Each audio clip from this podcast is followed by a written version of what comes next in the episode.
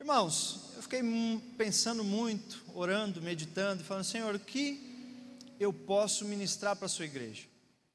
Nesse período de conferência, de carnaval, sempre tem as conferências, e aí você escuta o pastor Silvio pregar, como eu escutei ontem, escuta o pastor Aloysio pregar, como hoje de manhã, e aí você fica pensando assim: puxa, mas o que, que você fala? O que, que eu prego? Esses homens de Deus têm tanta bagagem, tanta referência para falar sobre nossas vidas. Até brinquei hoje, pastor a Luiz usou um dos textos que, que eu vou ministrar hoje na palavra. Eu falei, pronto, ele acabou com a minha mensagem agora, porque como é que eu falo? Esse cara tem tanta revelação, vou falar o que agora? E eu fiquei pensando, falei, Senhor, eu preciso ministrar algo para a sua igreja que seja impactante também. Eu preciso de uma palavra de conferência.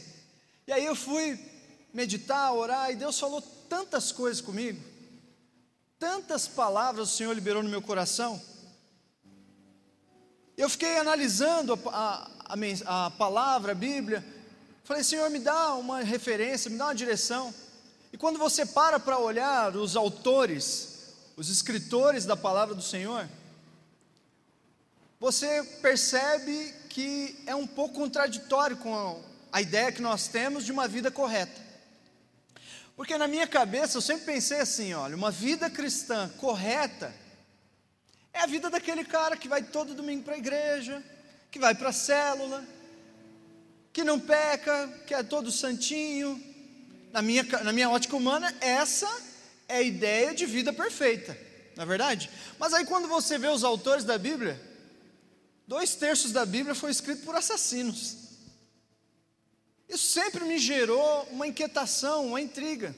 Fiquei pensando, falei, olha, mas é totalmente ao contrário do que nós entendemos de uma vida correta. E eu fiquei pensando, por exemplo, Davi é o homem segundo o coração de Deus, não é verdade? Ele foi o segundo rei ungido em Israel. O primeiro rei foi o rei Saul. E o rei Saul, ele o pecado dele foi que ele quis, em determinado momento, governar e tomar decisões espirituais, decisões proféticas, de acordo com o orgulho e a alma dele. Ele foi orgulhoso. Ele simplesmente quis seguir, não a direção do espírito, mas a direção dele. Esse foi o pecado de Saul. Só que Davi, Davi ele foi adúltero, assassino, mentiroso, e dá para pôr mais uns pecadinhos na conta dele ainda, se você pensar bem. Agora, na nossa ótica humana, quem pecou mais? Saul ou Davi? Na sua opinião, quem pecou mais?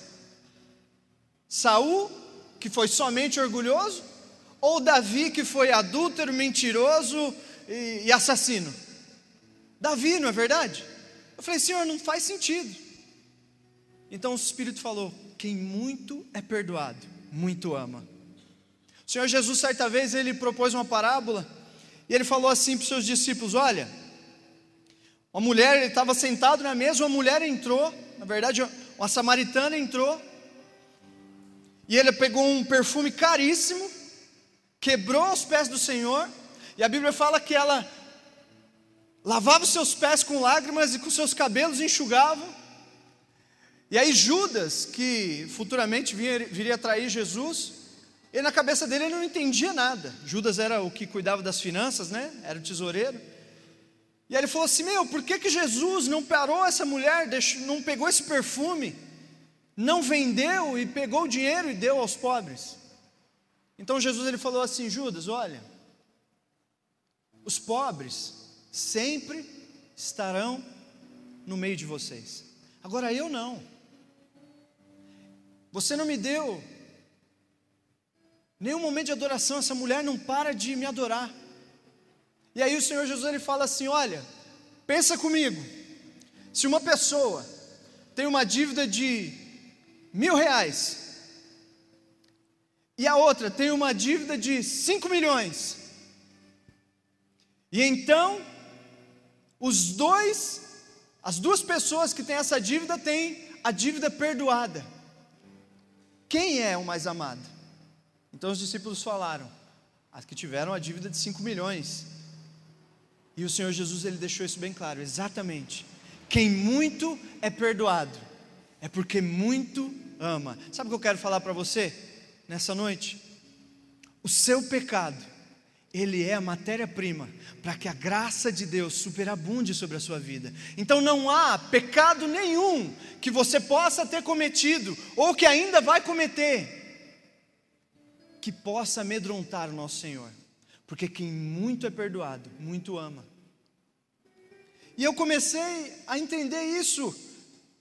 Davi, ele, ele, Saul, ele teve o pecado do orgulho perdoado, mas Davi teve essa multidão de pecados. Por isso ele é o homem segundo o coração de Deus, porque quem muito é perdoado, muito ama. Quando Davi entendeu que ele era extremamente amado pelo Senhor, Ali houve um alinhamento de destino e ele teve a liberdade para reinar e ser o homem segundo o coração de Deus. Mas eu entendo que Davi ele vivia num tempo da lei, na dispensação da lei. A lei, irmãos, ela não é não é um objeto que você tem que descartar, não é? Na verdade não é mesmo. A lei ela é santa, ela é justa e ela é boa. Mas a lei, ela não tem a capacidade de te tornar santo, justo e bom. Somente a graça tem essa capacidade. Sabe quando você pega marginal? Quantos aqui tem que dirigir com frequência para o centro de São Paulo? Sabe quando você entra na marginal? E aí tá limpa, Lucas, não tem ninguém. Qual que é a vontade? Você vai e fala: Meu, vou andar bem aqui. Aí você acelera tudo que pode a 50 por hora. Não é verdade? Porque não é 50 por hora o limite de velocidade lá? Não é? Eu passo naquele rodoanel ali na Jacupesco e eu olho ninguém na rua, Lucas. Mas eu tenho que andar 50 por hora. Por quê? Porque existe uma placa falando, olha, 50 por hora. Acima disso, multa. Isso é a lei. A lei é a placa que te sinaliza: se você passar daqui, você está pecando. Só que é contraditório com o que o Senhor vem nos trazer. Pensa comigo. Aqui tem uma linha, que é a linha da imoralidade. Eu não vou acessar pornografia na internet, porque se eu acessar, o Senhor me pune. Mas se eu não acessar, eu sou abençoado. É uma linha, um limite.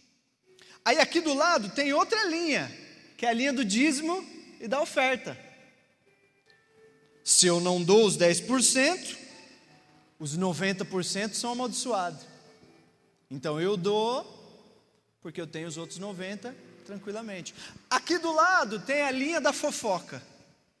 Se eu faço fofoca, eu sou punido. Se eu não faço, eu estou tranquilo.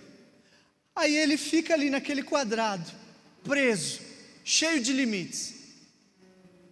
Só que é contraditório com o que o Senhor vem nos ensinar, porque o Senhor não vem nos limitar.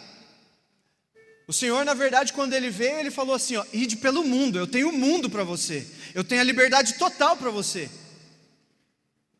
O Senhor, quando Ele veio, Ele falou assim: olha, eu não venho só trazer vida, eu venho trazer vida e vida em abundância. Então não faz sentido eu viver dentro desse quadrado. Só que é muito mais cômodo, muito mais fácil nós delegarmos limites do que ensinar você a viver no Espírito. Olha só, olha só que interessante. Nós preferimos viver no limite do que viver a liberdade da vida em abundância. Ah, pastor, mas e o que fala lá em Gálatas 5,17? Abre lá comigo, Gálatas 5,17. Texto super conhecido.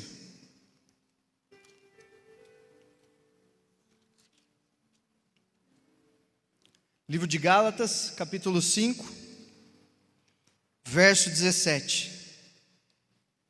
Porque a carne cobiça contra o espírito. Em outras versões está escrito: a carne milita, batalha, luta contra o espírito, e o espírito contra a carne.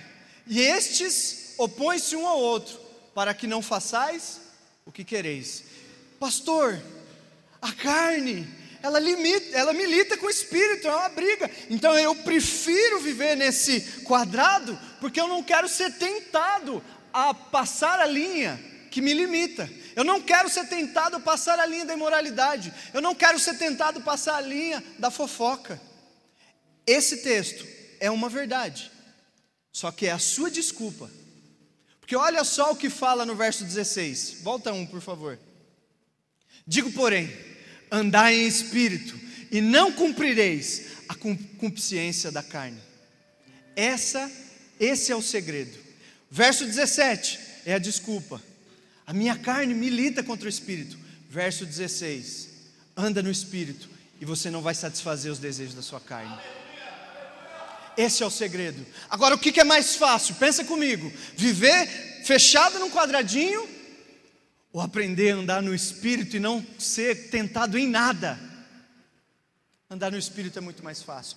Olha só, você já viu alguém em algum momento, sabe aquele peixinho beta, peixinho dourado lá, né? Quando você compra ele, ele vem no saquinho, aí você vai pôr no aquário e fala assim: Olha, vou te pôr no aquário, mas você precisa aprender a nadar. Alguém faz isso? Alguém pede para o cachorro aprender a latir? Alguém pede para o corintiano aprender a torcer? Não, a gente sabe, né? Porque faz parte da natureza. Agora, quando você aprende entende que você, andando no Espírito, você vai conseguir vencer a natureza da sua carne, você entende que ser santo faz parte da sua natureza. Quando você se dispõe a andar no Espírito, você entende que a santidade é a sua natureza. Então, irmãos, essa história de que a graça ela te traz, a, te dá liberdade para pecar, é a maior mentira do mundo. Porque quando você entende a graça de verdade, ser santo é algo natural na sua vida. Quando você entende a graça do Senhor dessa maneira tão profunda, a santidade é a rotina dos seus dias, porque você se torna um com o Espírito, e o Espírito é santo, e porque o Espírito é santo, você é santo também. É muito mais fácil andar no Espírito do que andar travado nesse quadradinho. É muito mais fácil você vencer a tentação porque você está em santidade, não porque você é santo, mas porque você é um com o Senhor e Ele é santo. Esse é o segredo para uma vida na graça, leve, sem fardo. Mas eu fiquei pensando em várias situações, como a de Davi, e fiquei pensando também em um homem o pastor Anders fala muito, que é o general da lei, que é Pedrão, que é o cara impulsivo. E eu fico imaginando, irmãos, como um homem que andou tanto tempo do lado do Senhor, andou tão próximo de Jesus, ele não tenha usufruído do privilégio do amor e da graça. E eu comecei a analisar a história de Pedro e eu vejo que Pedro era um dos homens mais impactados pela graça de Deus. Para para pensar, irmãos, Pedro era um cara acima da média, ele era um crente diferente. Toda a oportunidade que surgia de se destacar, quem se destacava? Pedro.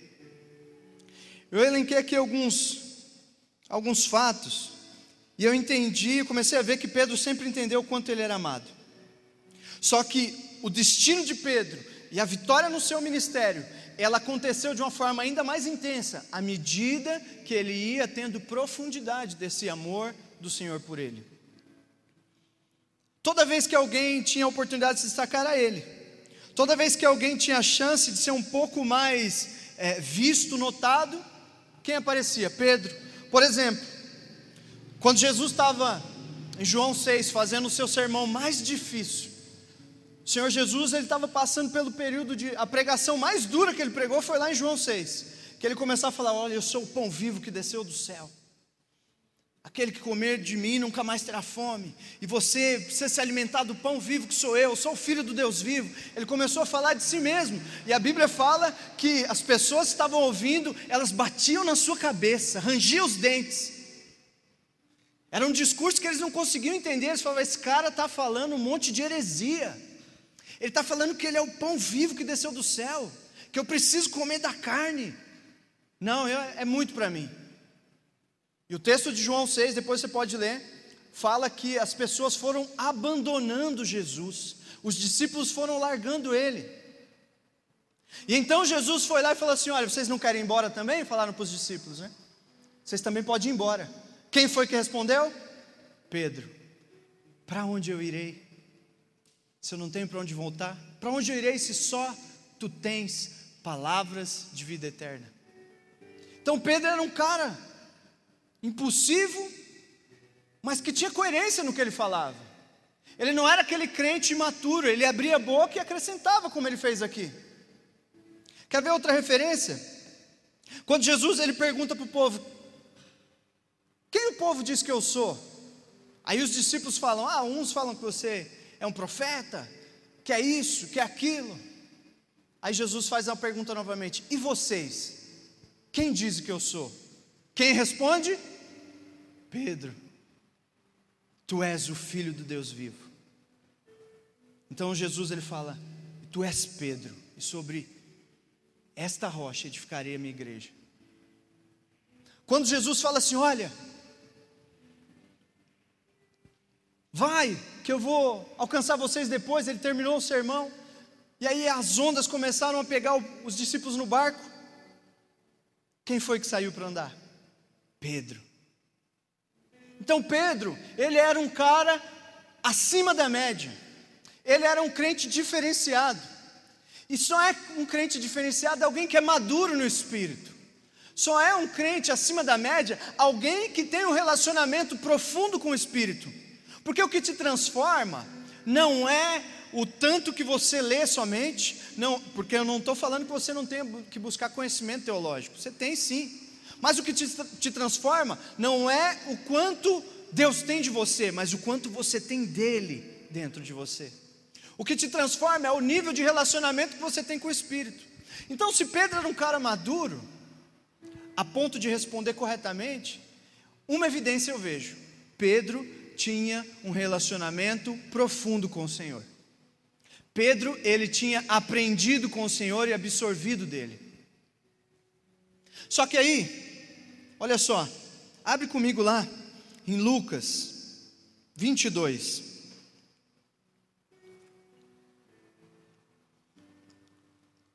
Lucas capítulo 22. Pedro era um cara íntimo, tinha aprendido, caminhou com o Senhor, ele sempre entendeu que ele era amado, mesmo nos seus impulsos.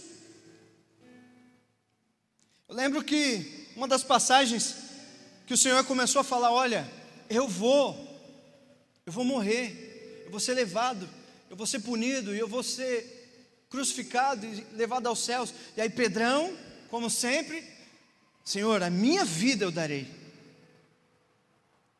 Antes do Senhor morrer, eu vou morrer. Porque Pedro não tinha entendido. O Evangelho não fala do homem morrer para o Senhor. O Evangelho fala do Senhor morrer pelo homem. Essa é a mensagem principal. É muito bonito a pessoa falar: Olha, eu dou minha vida por você. Mas mais, eu, eu acho até que, é, que é, seria interessante, seria muito é, louvável a pessoa que tomou, né, que foi queimada, como a gente já viu alguns vídeos, né? A pessoa que foi queimada porque não negou o Senhor, foi assassinada porque não negou o Senhor. É bonito isso, é, é legal.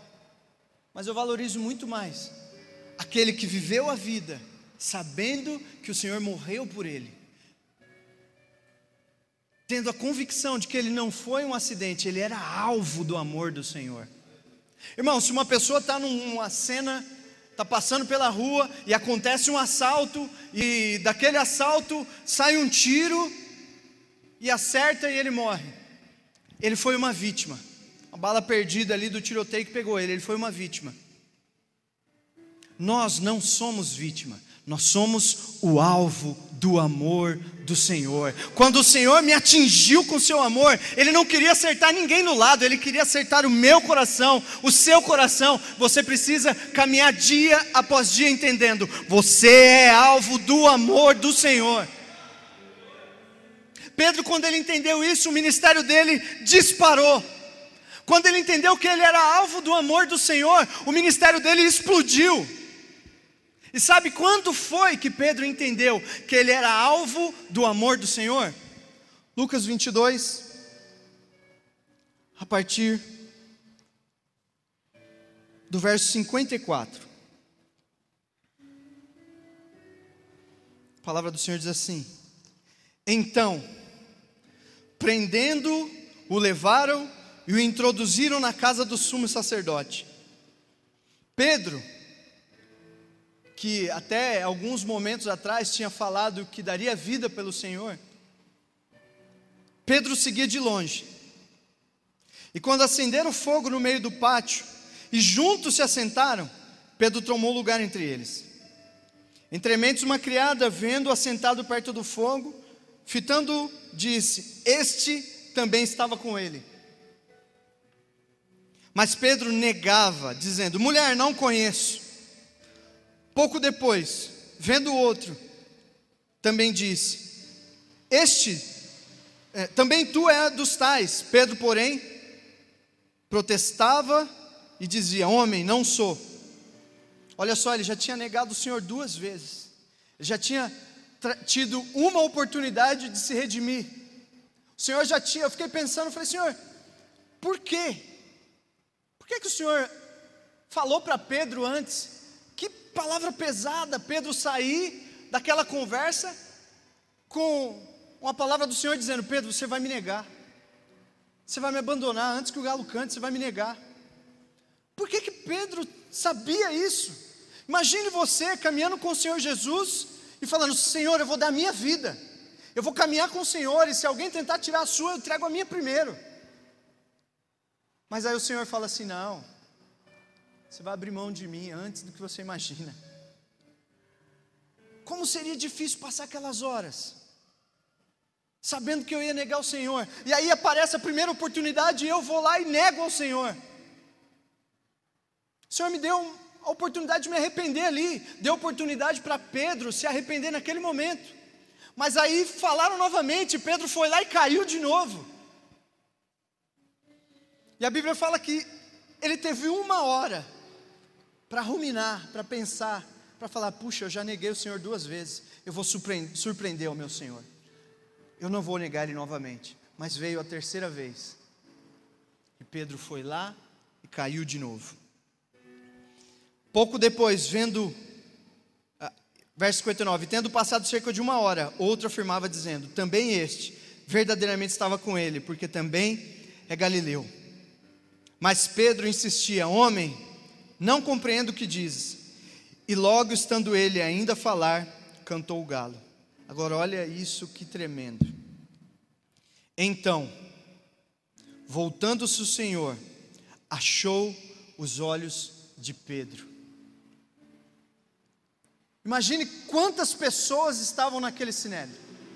Imagine a multidão que acompanhava aquele julgamento. As mesmas pessoas que três dias antes estavam com ramos, declarando que o Senhor era o rei de, dos judeus, sentado sobre um jumentinho, entrando na cidade, essas mesmas pessoas estavam pedindo a condenação de Cristo no outro dia.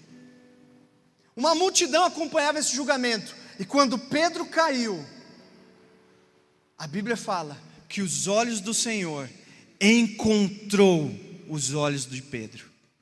Sabe o que aconteceu nesse momento? Pedro entendeu que, independente do pecado dele, os olhos do Senhor sempre estarão voltados para ele. Independente do seu pecado, os olhos do Senhor sempre estão fixos em você. Independente da sua falha, os olhos do Senhor sempre estarão olhando para você. Cantares 6, verso 5. O noivo ele fala: Olha, desvia de mim os teus olhos, porque eu perco o controle quando ele está virado para mim, quando ele está me olhando. O Senhor Jesus, imagine isso, o Senhor está falando: olha, quando você olha para mim, eu perco o controle e eu não meço nenhum esforço para te abençoar. Independente do seu pecado, os olhos do Senhor sempre estão voltados para você. Só que Pedro ele não entendeu que o olhar do Senhor não era de julgamento, era um olhar de amor, um olhar de aceitação, porque o pecado de Pedro não assusta o nosso Senhor. O meu e o seu pecado, ele não assusta, ele é matéria-prima para que superabunde a graça dele sobre nossas vidas. E aí, olha só, verso 62: Então Pedro, saindo dali, chorou amargamente. Todo mundo sabe da história. Jesus foi crucificado, Jesus morreu, e Pedro sumiu. Estava compartilhando tudo que Deus falou comigo hoje, porque eu costumo pregar antes para a Lília, né? Eu estava falando, amor, olha, Deus falou comigo disso e daquilo, e uau! E sabe aquela empolgação? E eu falando para ele, eu falei assim: meu, Pedro sumiu. Porque na hora do no momento mais difícil do Senhor, Pedro falou assim: "Para onde nós vamos? Só tu tem palavras de vida eterna". E no momento mais difícil de Pedro foi quando ele negou o homem que amou a sua vida, que deu sentido, que transformou a história dele. Pedro tinha negado esse homem. Os olhos do Senhor destilou amor sobre Pedro. Pedro sumiu. Eu falei assim: olha, a Bíblia faz menção sobre Judas que se enforcou, e faz menção de Pedro que foi embora. O cara era o cara o primeiro a servir, era o cara que mais trabalhava no ministério. Era o cara que precisava limpar a igreja, ele estava lá. Precisava ajudar a acertar o som, ele estava lá. Precisava dar carona, ele estava lá, ele fazia tudo. E aí, na hora que o Senhor libera amor sobre ele, ele vai embora. Como eu falei em João 6, o Senhor sendo abandonado pelos outros, ele fala: Olha, para onde nós vamos? Só tu tens palavras de vida eterna. Só que Pedro, nesse momento, ele lembrou para onde voltar. Olha que contraditório. Ele falou assim: Para onde nós vamos? Eu não tenho para onde voltar. Só tu tens palavras de vida eterna. Pedro, quando deixou de ouvir a voz do Senhor, ele voltou para a vida passada dele. É isso que eu quero falar para você nessa noite. Quando você deixa de ouvir a voz do Espírito, você sempre olha para trás, você sempre fica estagnado. Ouvir a palavra do Senhor, ouvir a voz do Espírito é que vai te, tra vai te trazer rumo, direção para você ir sempre para o alvo, o prêmio da soberana vocação. Pedro ele voltou para o seu barco. João, capítulo 21. Abre comigo aí.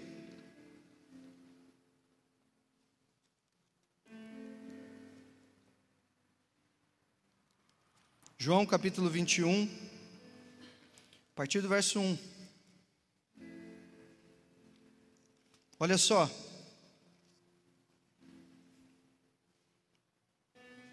Depois disso, João capítulo 21, verso 1 diz assim: Depois disso, tornou Jesus a manifestar-se aos discípulos junto ao mar de Tiberíades. E foi assim que ele se manifestou. O Senhor já tinha ressuscitado, tinha aparecido para alguns discípulos e foi novamente aparecer para outros. Olha só o que está escrito no verso 2: Estavam juntos Pedro, Tomé, chamado Dídimo, Natanael, que era de Caná da Galileia, os filhos de Zebedeu e mais de Zebedeu e mais dois dos seus discípulos. Olha como Pedro era líder, hein? Disse Simão Pedro: Vou pescar. Ué, mas ele não tinha nem para onde voltar até agora, né? Foi as palavras que ele declarou para o Senhor. Mas ele aqui estava no barquinho dele e disse: Vou pescar. Disseram-lhe os outros: Também nós vamos contigo. Saíram então e entraram no barco. E naquela noite nada apanharam. Mas ao clarear da madrugada estava Jesus na praia. Todavia os discípulos não reconheceram que era ele. Perguntou-lhe Jesus: Filhos, tende alguma coisa para comer? Responderam-lhe: Não. Então lhe disse: Lançai a rede à direita do barco e achareis. Olha só, irmãos, a rede fala da sua vida. A rede é um símbolo e aponta para a sua vida. Então o Senhor está falando assim: olha, quando você decide andar pelos seus próprios esforços, quando você decide andar pelo seu, pra, pelo seu próprio pensamento, você não vai achar alimento algum. Mas aonde está posicionado o Senhor? A destra do Pai, a direita. A Bíblia fala que nós estamos assentados com Ele nas regiões celestiais.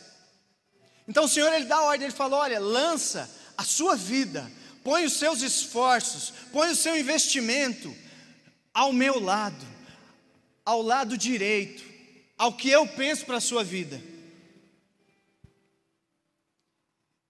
Verso 6: Então lhe disse: Lançai a rede à direita do barco e achareis. Assim fizeram, e já não podiam puxar a rede, tão grande era a quantidade de peixes.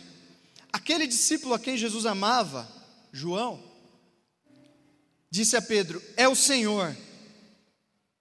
Simão Pedro, ouvindo que era o Senhor, cingiu-se com vestes, porque havia se despido, e lançou-se ao mar. Pedro ali, ele entendeu, ele falou assim: Olha, o Senhor não só me amou, me suportando, suportando o meu erro quando eu neguei Ele, Ele veio aqui para me buscar eu não tenho nenhuma reprovação, independente do meu pecado, porque Pedro, quando ele pecou, negando ao Senhor, ele fugiu. Pensa comigo, irmãos, quando você erra, uma criança, quando pisa na bola, e você fala assim, fala para Samuel, fala, Samuel, você pisou na bola, meu, olha aqui para mim. A criança tem coragem de te olhar nos olhos? Não tem. Ou você, quando é quando alguém pisa na bola com você, você não quer olhar na cara da pessoa de jeito nenhum. Jesus não é assim. Jesus, mesmo Pedro tendo pisado na bola, Jesus olhou nos olhos e o amou. E não sendo o suficiente, ele foi atrás, ele foi buscar e falou assim: Pedro, eu te amo, eu estou aqui para te buscar. Só que sabe o que é interessante? Pedro, ele entendeu que ele estava ali buscando a ele porque ele era amado. E ele de imediato pulou no mar e foi ao encontro do Senhor. Só que Jesus ele falou assim: vocês têm pão, tem peixe para me dar para comer? E os discípulos falaram assim: não, eu não tenho. E olha só o que diz o verso 8: Mas os outros discípulos vieram no barquinho puxando a rede com os peixes, porque não estavam distante da terra, senão quase 200 côvados. Ao saltarem em terra, viram ali brasas e em cima havia peixes e havia também pão. Escuta isso que eu vou te falar nessa noite. O Senhor nunca vai te pedir algo que Ele já não tenha preparado para você. O Senhor nunca vai te pedir um esforço que Ele já não tenha resolvido antes para te abençoar. O Senhor nunca vai te pedir peixe sem estar pronto antes um banquete para você. Essa é a visão do reino de Deus. Esse é o coração do Pai. É o coração do Pai que, vendo o filho pródigo ir ao seu encontro, de imediato ele prepara um banquete para te salvar. De imediato ele prepara um banquete para ir ao teu encontro. O Senhor nunca vai te pedir algo que ele já não tenha pronto, preparado para você. Alan, mas às vezes eu fico com medo. Às vezes eu fico atemorizado. Entenda isso. O medo não é um impeditivo para que você receba tudo que o Senhor tem. Ele pediu o peixe, os discípulos não tinham enxergado, mas ele já tinha pronto: pão, peixe em brasas para cada um deles. Olha que interessante. Disse-lhe Jesus, verso 10: Trazei algum dos peixes que acabaram de apanhar, para não ficar chato, né? Ele falou: Pô, vocês pescaram, tá? traz alguns peixes. Simão Pedro entrou no barco, arrastou a rede para a terra, cheio de 153 grandes peixes, e não bastante serem tantos, a rede não se rompeu. Disse-lhe Jesus: Vinde, comei, fartem-se, tenha alimento, esteja comigo. Sabe um dos lugares mais preciosos para o povo judeu é a beira da mesa. Sabe, um dos lugares de maior prazer para o povo de Deus, para os judeus, é estar sentado, ceando, comendo. Por isso que crente gosta de comer tanto. Esse é o lugar que o Senhor está falando: olha, não importa o que você tenha feito, não importa qual tem sido o seu pecado, não importa qual tem sido a sua falha, eu tenho prazer de estar com você. Eu tenho uma mesa para me deleitar na tua presença. Por isso eu falo, viver no espírito te faz vencer a limitação do quadradinho que você foi imposto. Que a lei te sujeita. Viver no espírito é viver uma vida de prazer e deleite com o Senhor.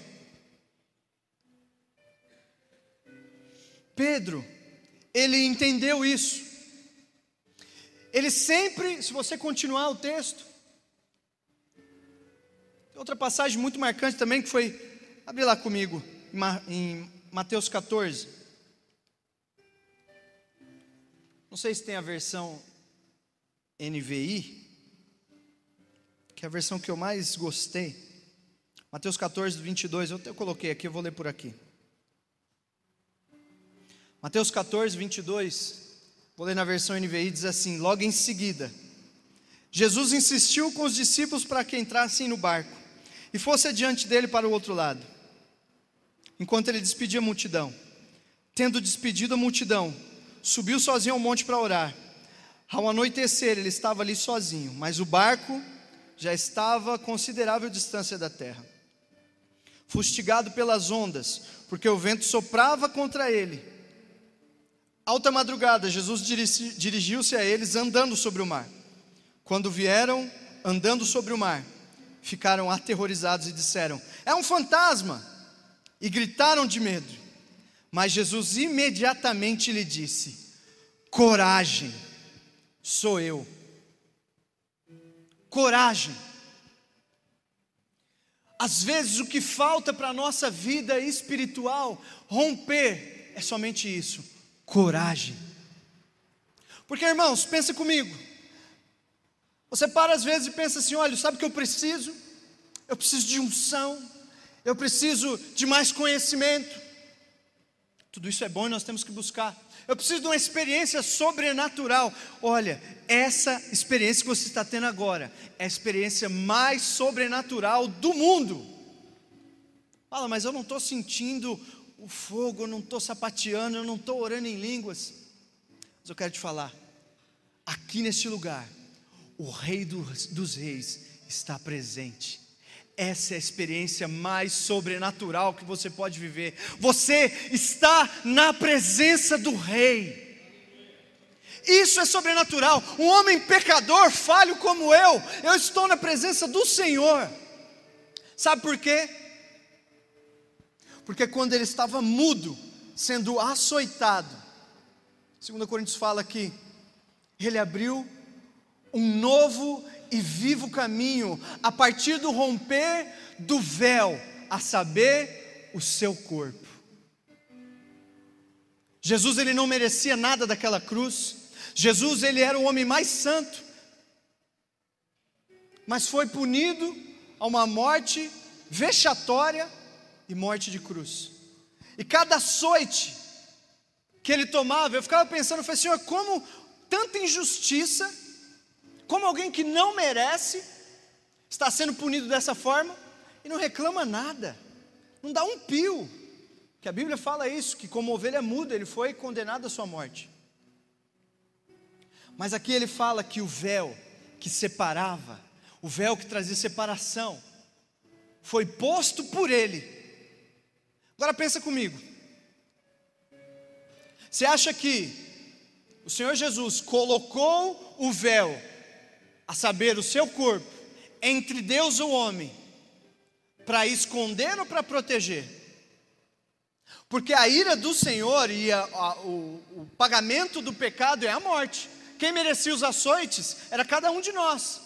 Mas o Senhor pôs o véu entre Deus e o homem para o proteger. Só que aquele mesmo que pôs, também tem o direito de retirar.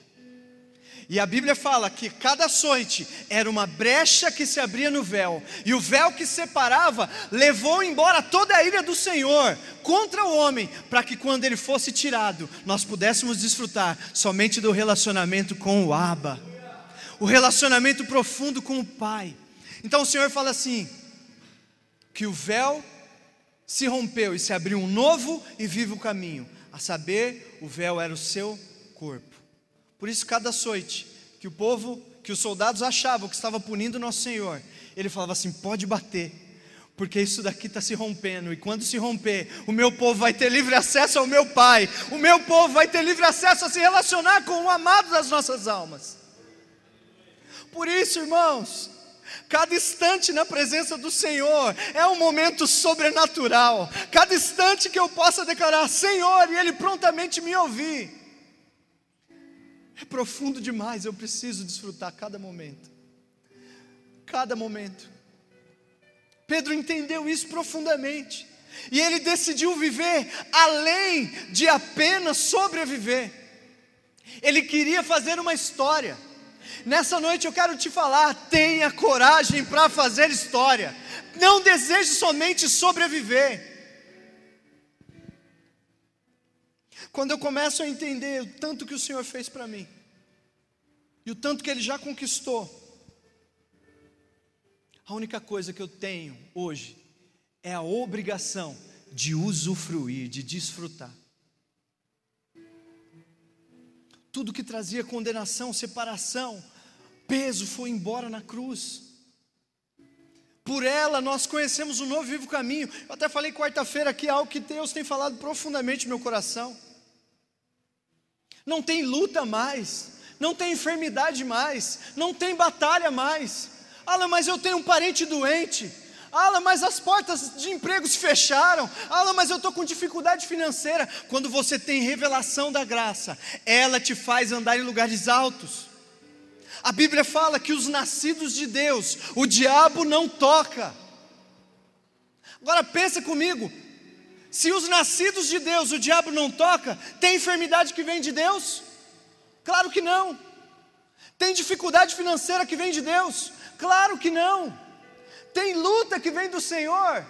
Claro que não. O único caminho que nós temos é um novo e vivo caminho.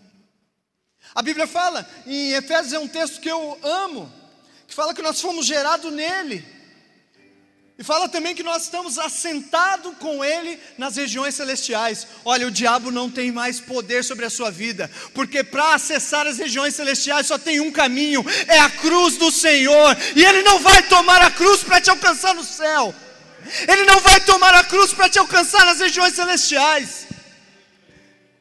Por isso, dos nascidos de Deus, o diabo não toca. A única forma dele te tocar é chegando diante do Rei da Glória, porque você está sentado com Ele nos céus. Quando eu tenho entendimento disso, a minha vida fica leve. Os problemas aparecem, sim, mas já estão vencidos. As dificuldades tentam tirar a minha paz, sim, mas eu estou descansando, porque a Bíblia quando fala que o Senhor que eu estou assentado com ele, fala que eu estou descansando. Você já ficou de pé por um longo período? Não é? Os pés, eu fiquei aqui no casamento, como eu falei, da Tayane. Fiquei aqui balançando o pé, tirei sapato. 53 mil padrinhos cumprimentando. E eu tiro o sapato e mexo daqui. A Lala viu aqui eu tirando o sapato, ficou dando risada.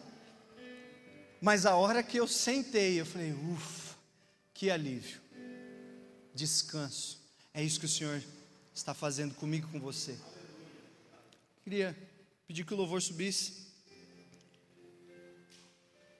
Antes da gente terminar,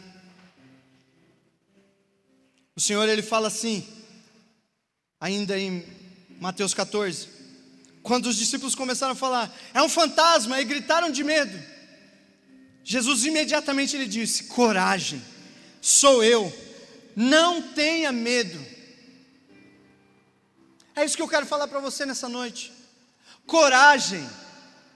coragem para viver esse evangelho maluco, que todo mundo está falando: olha, a graça é um escândalo. É sim, é um escândalo. Coragem para dar um passo de fé, como Pedro deu. Os discípulos ao redor estavam preocupados: olha, o, o vento está muito forte, ah, o mar vai virar o barco. E então, quando eles viram ao Senhor, o espírito que eles tinham era somente de sobrevivência. O Senhor chegou, estamos salvos. Pedro ele queria fazer história. Pedro ele bradou: Se é o Senhor, manda eu ir ter contigo sobre as águas. Eu vou te falar, irmãos. Onze discípulos voltaram para casa seco, um homem voltou molhado. Onze voltaram com uma história para contar. Pedro tinha um testemunho. Eu quero ter um testemunho. Eu não quero viver da história dos outros. Eu quero andar sobre as águas. Andar sobre as águas vai atrair as pessoas para andar contigo. Eu quero te falar uma coisa. Eu quero ser voz profética sobre a sua vida nessa noite. Andar sobre as águas vai trazer as pessoas a dizer: Olha, eu não conheço, eu não gosto de crente, eu não gosto de Jesus, eu não gosto dessa sua onda, mas é inegável, você anda sobre as águas. Eu quero andar sobre as águas, eu quero andar com você, porque você sabe o segredo para andar sobre as águas. Um Jesus bem apresentado, ele é irresistível. O Jesus da sua vida bem apresentado, ele é irresistível. Pedro, ele não queria somente sobreviver, ele queria fazer história. Por isso eu queria que você nessa noite pudesse fazer como Pedro, entender o quanto foi amado, o quanto o Senhor ama e pagou um preço para que você não só sobreviva, mas tenha vida e vida em abundância, tenha vida plena, feliz e eficaz. Eu queria te convidar você ficar de pé no seu lugar.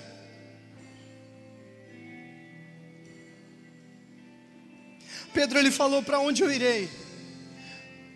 Para onde eu irei? Só o Senhor tem palavras de vida eterna. Só o Senhor sabe o que é melhor para a minha vida, o que vai fazer diferença nos meus dias. Mas quando ele parou de ouvir as palavras de vida eterna, ele voltou para a vida vazia dele. Ele voltou para a vida pacata. O Senhor, ele não quer só que você sobreviva. Ele quer que você faça história. Você pode me falar, olha, Alan, mas Pedro, a vida inteira, todas as mensagens que nós ouvimos sobre esse texto, nós sempre damos ênfase de que Pedro desviou os olhos do Senhor. Eu quero te falar diferente nessa noite. Os onze queriam somente sobreviver. Pedro falou: Se é o Senhor, manda eu ir ter convosco. Eu quero andar sobre as águas. Eu quero ter um testemunho. Eu não quero contar história somente. Só que no meio do caminho, realmente, Pedro teve medo. Olha só, o Senhor ele deixa claro: coragem, sou eu, não tenham medo. Senhor, disse Pedro, se és tu, manda eu ir ter um encontro por sobre as águas. Venha, respondeu então. Pedro saiu do barco, andou sobre as águas e foi na direção de Jesus. Mas quando ele reparou no vento, ficou com medo. A orientação do Senhor era coragem, não tenha medo. Pedro, quando tirou os olhos, teve medo. Só que ainda assim, sabe qual foi o brado de Pedro? Senhor, salva-me. Ele não olhou para trás, porque se ele tivesse olhado para trás, ele teria dito: Tiago, joga uma corda. Ah, André, me ajuda. Não, ele falou: Senhor, salva-me. Eu confio no Senhor. Pai, eu dei um passo de fé, e porque eu tive coragem, eu agora estou afundando. Mas ainda assim ele sabia que o socorro dele vinha do Senhor. O socorro dele vinha do Senhor. Senhor, salva-me. Eu dei um passo de fé, eu estou afundando. Quando ele declarou: Senhor, salva-me, Ele estava falando: Senhor, eu confio no Senhor, mas eu não confio em mim mesmo, eu não confio na minha carne, eu não confio na minha alma, eu sou tão pequeno, eu não mereço. Salva-me de mim, salva-me das minhas batalhas internas, salva-me de não entender tamanho amor. Senhor, salva-me. Pedro, ele não queria só sobreviver, ele queria andar sobre as águas. Sabe a continuação desse texto? Continua falando, e o Senhor Jesus, ele dá algumas direções e ele começa a falar: Pedro, você vai morrer, você vai morrer por mim. Sabe aquele desejo que você sempre teve? Você vai morrer por mim, mas não antes de eu entregar minha vida por você. Não antes de eu entregar minha vida por você. E aí ele começa a falar, e o coração de Pedro tem revelação de como seria o fim dos seus dias, de como seria a sua morte. O Senhor fala: Olha, aquele desejo do seu ministério, ele vai acontecer, não antes de eu entregar a minha vida por ele. Só quero te falar nessa noite, quero te convidar, quero te fazer um apelo, para que você tenha essa postura que Pedro teve. Talvez porque você deu um passo de fé, você começou a afundar. Esse é o momento de você declarar: Senhor, salva-me, salva-me de mim. Eu não quero somente sobreviver, eu quero andar sobre as águas. Eu quero contar uma história. Eu não quero somente ter uma história, eu quero ter um testemunho. Salva-me de mim, Senhor. Nós vamos adorar o Senhor com uma canção. Eu quero te dar liberdade. Para se você quiser dobrar o seu joelho aqui na frente, aí no seu lugar, não sei. Mas quando você toma uma atitude, você está declarando exatamente o que Pedro falou: Salva-me, Senhor. Salva-me, Senhor. Eu preciso entender o teu amor. Eu preciso, Pai, comer do seu banquete, o Senhor já tem preparado para mim. Por isso eu quero te dar liberdade. Enquanto nós vamos adorar o Senhor com essa canção.